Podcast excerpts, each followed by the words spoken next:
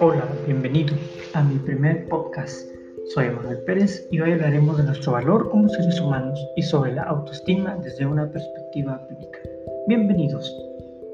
La autoestima se puede definir como resultado emocional que surge si aceptamos y nos gusta nuestro autoconcepto.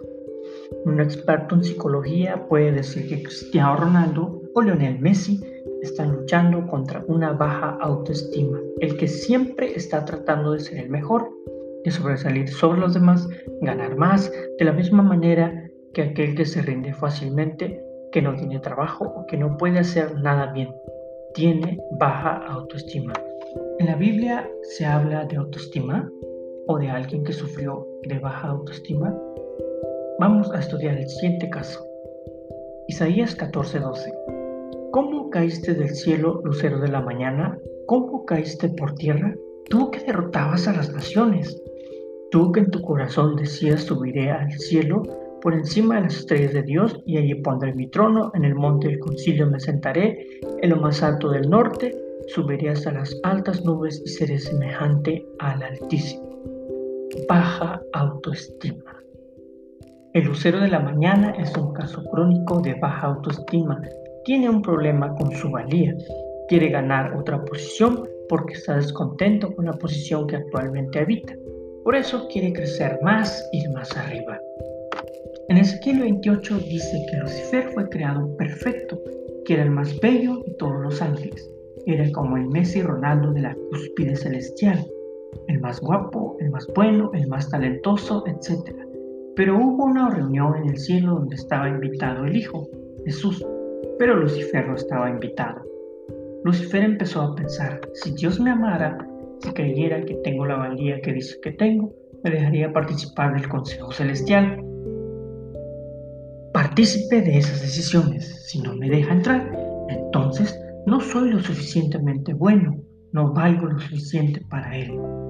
Hay dos mentiras que se retroalimentan una de la otra. Número uno, pensar que Dios no nos ama lo suficiente. Número dos, pensar que no tenemos lo suficiente valía para Dios.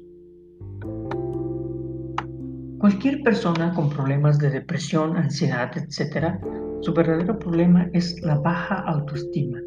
Esa persona no vale nada para ella misma, por lo tanto, no vale nada para Dios.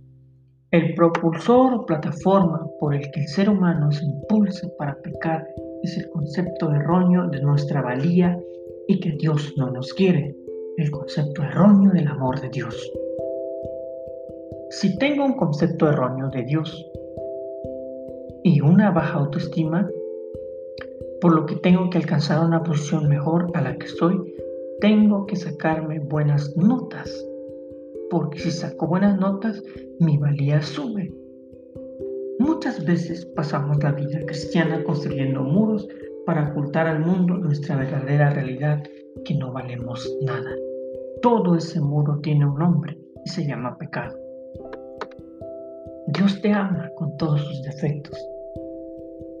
Es el hombre el que odia al hombre, no Dios. El enemigo el que odia al hombre, no Dios. El enemigo es el que destruye al hombre, no Dios. Dios te ama a ti. Tu valía no depende de lo que hayas conseguido en esta vida o hayas perdido. Tu valía depende de Él. Tu valor depende de Él. Una comentarista bíblica, Elena White, tiene una cita que dice que Dios está decepcionado con nosotros. ¿Cuándo Dios está decepcionado contigo? El Señor está decepcionado cuando su gente pone una baja estima sobre ellos mismos. Él desea que su herencia elegida se valore de acuerdo al precio que Él pagó por ellos. Si tenemos dudas, tenemos que mirar el precio que pagó Dios por nosotros. ¿Cuál es la etiqueta que cuelga de nuestro dedo? la vida de Dios. Si aceptamos un precio menor al que Él pagó, en la cruz Dios se decepciona con nosotros. Él puso el precio y el precio es infinito. Recuerda tú vales. No pierdas tu valor.